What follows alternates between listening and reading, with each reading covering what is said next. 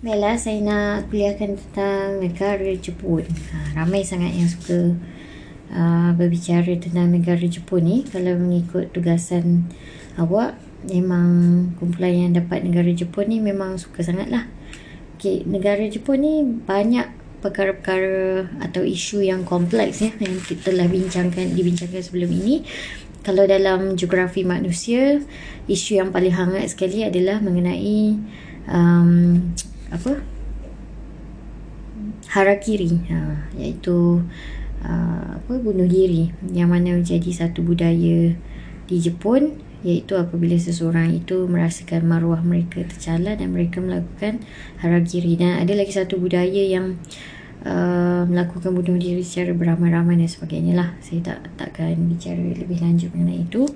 Uh, mula-mula sekali saya nak uh, buat pengenalannya ini berdasarkan buku Barbara Whitman menurut Confucius uh, kemuliaan kami yang paling tak uh, kemuliaan kami tidak pernah jatuh tetapi meningkat setiap kali kita jatuh uh, kata Confucius. Okay, negara Jepun ni adalah negara yang kaya berpotensi mempunyai penduduk yang padat dan menjadi salah satu pengguna sumber alam semula jadi yang terbesar di dunia. Okay, Jepun adalah harimau terkemuka di Asia. Dikatakan sebegitulah. Okay, wilayah Tokyo, Yokohama, Kawasaki adalah rantau metropolitan yang terbesar sekali di dunia. Yang mana Jepun ini adalah uh, dia ada banyak sangat guna sumber hutan tropika yang mana dilihat oleh sebagai satu bentuk eksploitasi lah eksploitasi oleh negara-negara lain di dunia. Okay, Jepun ni dia dah capai status yang kita sebut sebagai harimau ekonomi. Ya, dia dia lihat dia dilihat sebagai negara yang jauh terkedepan dalam konteks uh, ekonomi lah khususnya. Uh, apa sekarang ni kalau kita lihat Jepun ni kalau dari segi ekonomi dah ketinggalan dengan uh, China. Sebab tu uh, Amerika Syarikat banyak um, banyak seolah-olahnya dilihat cuba nak uh, bersaing dengan China. Sebab dia dia rasa tergugat lah dengan China berbanding dengan uh, Jepun. Itu yang dinyatakan dalam buku Barbara ni lah. Okey, bagaimana Jepun mencapai kemajuan ekonomi? Uh, ini ada kaitan dengan cara mereka uh, mengstrukturkan uh, ekonomi mereka dan juga mengorganisasikan aspek keruangan di negara mereka serta menangani perubahan sosial dalam konteks transformasi ekonomi. Okey, kebanyakan orang Jepun hmm, dia duduk uh, di kawasan uh, apa dipanggil kawasan tanah negara lah yang mana landscape fizikal Jepun ni terdiri daripada gunung gantang yang terbentuk oleh plat tektonik di lautan Pasifik. Uh, hanya 25% kawasan tanah mempunyai cerun yang bertingkat yang maksudnya beraras sederhana lah tidak terlalu tinggi manakala 75% pula terdiri pada kawasan gunung ganang dan juga uh, curam. Uh, dia punya bentuk muka bumi itulah. Ok itu saya bersedikit latar belakang fizikal. Hmm. Okey, kedudukan Jepun ni dia berada dikelilingi oleh air ya, ataupun lautan sebab dia ada banyak kepulauan-kepulauan kecil yang mana empat pulau utama adalah uh, Hokkaido, Honshu, Kyushu dan juga Shikoku. Ini adalah uh, antara beratus-ratus pulau kecil lah di, di Jepun. Okey, uh, Jepun ni adalah negara yang paling aktif secara seismik di dunia. Itu sebab tu kalau kita kita selalu dengar berita tentang gempa bumi kan di Jepun. Ini sebabkan oleh ketidakstabilan uh, apa? seismik tadi itulah. Uh, Okey. Contohnya di Tokyo itu sendiri secara purata ada tiga gempa bumi yang sangat uh, yang boleh dikatakan aktif uh, setiap bulan. Okey tapi sejarahnya pada tahun 1923 gempa bumi yang paling teruk adalah berlaku di um, Tokyo pada tahun itu yang sehingga mencapai pada tahap 8.3 skala Richter yang mana merosakkan Tokyo dan juga dataran Kanto yang berada di sekelilingnya lah. Okay. Uh, dan beberapa episod lain Gempa Bumi. Okey. Uh, dari segi uh, tak apalah sejarah ni awak ada belajar jap jap jap. Okey, kalau awak tengok uh, penulisan Jepun ada banyak uh, dipanggil karakter kot. Okey, kalau siapa yang belajar Mandarin dengan belajar bahasa Jepun, ada ada persamaan dengan dari segi uh, penulisan lah dipanggil kanji. Nanti awak google lah kanji tu yang macam mana ada persamaan dan maksud dia pun sama. Oh,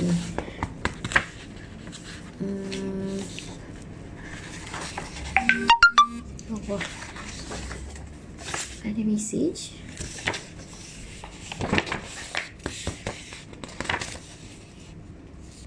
Okay, mengenai negara Jepun ni, uh, saya ingin, saya rasa uh, aspek geografi yang penting untuk dijelaskan adalah mengenai bandar lah. Uh, bandar yang uh, yang paling padat dan ramai penduduk ya, iaitu Tokyo. Okay, Tokyo ni dia terkenal dengan kesesakan. Salah satu imej yang kekal dengan bandar Tokyo ini adalah commuters hell dipanggil iaitu neraka kepada orang-orang yang nak commute yang nak bergerak dari satu tempat kepada satu tempat yang lain iaitu apabila tiba waktu waktu yang kritikal lah waktu kemuncak di stesen kereta api bawah tanah itu yang mana menjadi satu salah satu mode transportation yang utama di Jepun ianya adalah seperti kata dalam buku Barbara ni lah ya dikatakan seperti sardin dalam tin yang mana menyebabkan uh, manusia yang duduk dalam uh, apa uh, kereta api tersebut atau train tersebut uh, sangat sukar untuk bergerak. Okay, pada waktu pagi kejadian seperti penumpang nak balik ke rumah ataupun berulang ni kereta api ni sampai tahap ada apa ya ada pekerja ataupun staff uh, kereta api kalau kat Malaysia ni macam KTMB lah tapi mereka jauh lebih canggih lah kereta apinya. Dia sampai tahap dia tolak orang tu supaya pintu uh, kereta api tu boleh ditutup. Dan banyak sangat uh, stesen kereta api ni yang dia gunakan uh, sarung tangan putih ataupun inilah yang saya cakap tadi dalam mereka ini pekerja sebegini ni dikenali sebagai pushers ataupun penolak yang menolak lebih ramai penumpang masuk dalam kereta api sebelum pintu kereta api dapat ditutup. Okey, kebanyakan penumpang ni dia berulang-alik dengan jarak dalam jarak yang jauh lah yang mana mereka perlu bertahan dengan kesesakan sebegitu dalam tempoh uh, antara 2 jam ataupun lebih. Baiklah, Tokyo ini merupakan satu bandar yang menghubungkan uh, kebanyakan kawasan di negara tersebut lah. Uh, iaitu melalui Shinkansen ataupun lebih dikenali uh, Shinkansen ni nama bullet train tu uh, kereta api laju di Jepun itu uh, itu yang mana mereka apa mereka pula kereta api ni dia uh, berkelajuan tinggi sampai tahap uh, kita tak dapat nampak lah uh, suasana pemandangan di luar itu dengan jelas.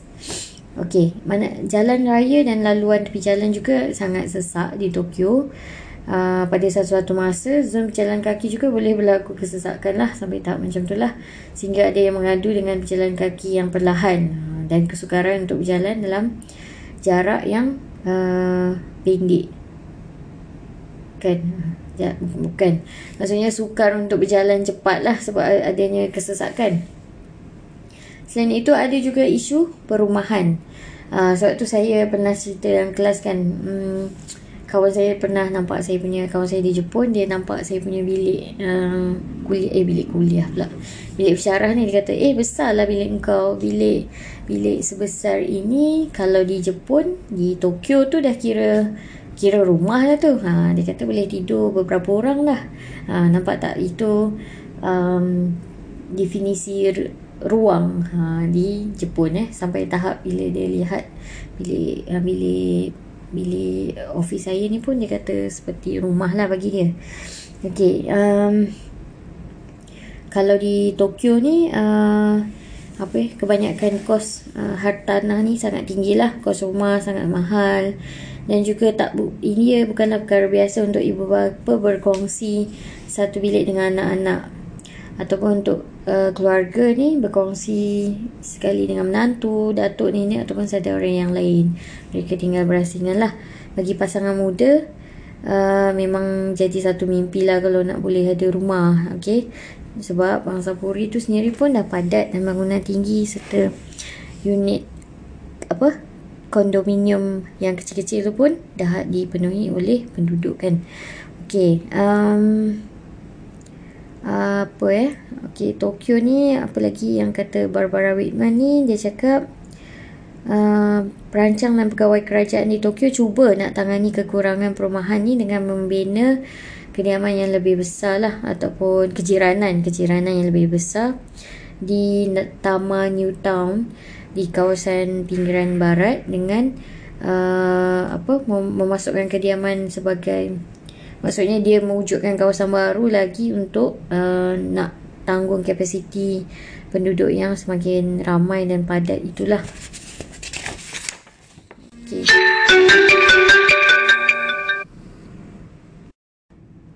Okay, nanti cuba awak tengok Tama New Town Tokyo eh. Uh, dia adalah satu perumahan yang tinggi, high rise building. Lepas tu dia dia macam rumah flat kot kat sini tapi mungkin dia punya kualiti ataupun interior dia tu lebih lebih baik lah berbanding dengan rumah flat di Malaysia. Ini biasa ya kalau di kawasan bandar-bandar yang terlalu padat ni kerajaan biasanya akan wujudkan perumahan-perumahan yang berkos rendah atau mampu milik untuk uh, untuk supaya penduduk-penduduk bandar dal, apa dari pelbagai lapisan masyarakat ataupun kelas ini boleh ting- ada tempat tinggal. Okey, walaupun kehidupan di Tokyo ini sesak tapi bandar ini memberi satu keselesaan ataupun menyeronokkan lah kata Barbara ni. Sebab bandar Tokyo ni sangat bersih walaupun penduduknya ramai serta uh, kadar jenayahnya adalah antara yang terendah di dunia. Uh, it, tapi uh, mestilah ke jenayah tetap berlaku. Cuma yang peliknya uh, kadarnya rendah dan juga uh, boleh dikatakanlah kualiti hidupnya tinggi sebab adanya tahap kebersihan yang sangat baik. Okey, bandar Tokyo ini boleh dikatakan sebagai syurga bagi pencinta uh, restoran, kafe, pub ataupun menjadi satu kata Barbara ni lah magnet hiburan terbaik di seluruh dunia sebab ada pelbagai jenis uh, tawaran tawaran eh ada banyak bentuk hiburan lah senang cakap di Tokyo ni lah kan uh, okay Tokyo ni juga adalah pesaing utama kepada uh, industri fashion di Eropah, Amerika Utara dan juga uh, kawasan-kawasan lain lah yang terkenal dengan industri fashion di dunia. Dan juga uh, penduduk di Tokyo ini ataupun penduduk asal di Tokyo ni, mereka ni dah biasa bergerak tau, berpindah dari satu tempat ke satu tempat yang lain sebab tu mereka tak kisah untuk tinggal di rumah yang kecil. Okay. Okay, uh, orang Jepun ni kan terkenal dengan workaholic uh, sampai tahap kerajaan terpaksa wujudkan macam-macam polisi. Antaranya adalah selepas je office hour uh, tiada elektrik electricity tiada lampu dibenarkan dibuka untuk tujuan mereka bekerja. Tapi mereka memang suka sangat bekerja ada yang sampai tahap bawa lampu sendiri pergi office dan kerja lebih masa. Jadi itu yang berlaku lah uh, apa dengan gaya hidup yang sebegini jadi mereka ni mereka ni nampak uh, rumah tu sangat simplistik. Mereka lihat untuk ada rumah yang terlalu terlalu uh, sempurna itu ataupun tidak. Bagi mereka tak penting lah sebab tu ramai orang Jepun ni bersifat minimalis lah. Bukan macam kita kan. Macam rumah nak ada semua benda lah. Ada swimming pool dan sebagainya. Uh, mereka ni secara umumnya tidak begitu. Okey, itu uh, antara perkara yang menarik lah mengenai bandar Tokyo. Selain itu, Jepun ini terkenal dengan um, apa isu yang berkait dengan Jepun antaranya lagi adalah mengenai kumpulan kongsi gelap ya yang dikenali sebagai Yakuza. Okey, Yakuza ni adalah organ, organisasi sindiket jenayah dikatakan tradisional lah sebab dah wujud setelah sekian lama dan ada kaitan dengan uh, apa ya budaya gangsterism di Jepun lah. Okey, mereka ni yakuza ni dia ada struktur hierarki yang bermula daripada uh, dikatakan Barbara ni punya ayat lah bos nombor satu kepada uh, apa hamba jalanan uh, street slave okey. Uh, okey. Dia ada bos nombor satu dan dia ada hamba lah dekat hierarki untuk kumpulan Yakuza ni. Selepas daripada bos tadi tu, uh, yang kedua adalah uh, tak ada apa dia kata. Okey, yang kat bawah bos tu tadi peranannya adalah mengawal kawasan di bandar-bandar. Uh, uh, dan seterusnya secara keseluruhan lah organisasi ni dia dia ada struktur superior dengan inferior. Maksudnya ada bos dengan ada orang bawahan lah. Yang mana ahli yang berada di kedudukan bawah mereka perlu untuk memotong sebahagian daripada jari mereka atau secara keseluruhannya sebagai salah satu tanda uh, apa penyertaan lah dalam kumpulan tu. Ataupun mungkin taat setia lah sebenarnya kan. Tapi barbaran ni dia kata uh, untuk mengetahui seseorang itu adalah ahli Yakuza kita boleh lihat dari segi kehilangan mana ada jari yang hilang lah okay. keluarga terbesar Yakuza ialah dipanggil Yamaguchi Gumi yang mempunyai anggota seramai 45 ribu uh, kan ada ramai ya ada 45% keahlian Yakuza ni 100 sekurang-kurangnya uh, 100 ribu maksudnya 45% daripada keluarga Yakuza itulah dan ada lagi pecahan-pecahan yang lain. Okey. Selain daripada tiada jari, Yakuza juga sering dilihat mempunyai tatu di badan mereka yang mana tatu ni bersifat kekal lah. Serta mereka juga mempunyai rambut panjang ataupun uh, apa mempunyai dia pakai pakaian yang um, apa ya berkilat ke maksudnya.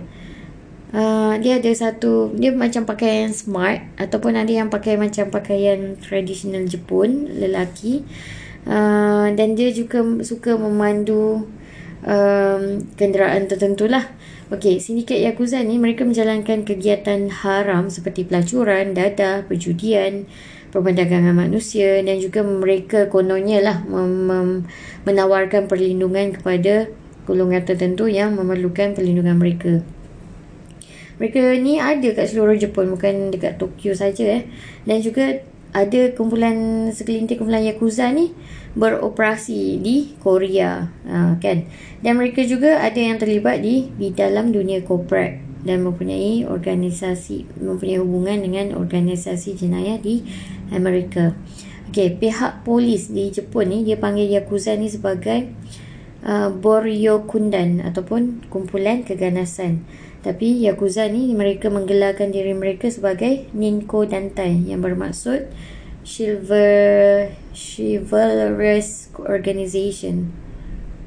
Uh, kalau di direct translation macam organisasi yang bahagia ceria tu lah tapi mungkin bagi saya organisasi yang lebih kepada mungkin bagi mereka lah ya banyak kumpulan uh, gangsterism ni mereka kebanyakannya rasa diri mereka ni adalah penyelamat macam superhero lah bagi mereka tapi kalau sebenarnya apa yang mereka lakukan tu banyak kepada elemen keganasan Okay, itu uh, isu yang berkaitan dengan Jepun.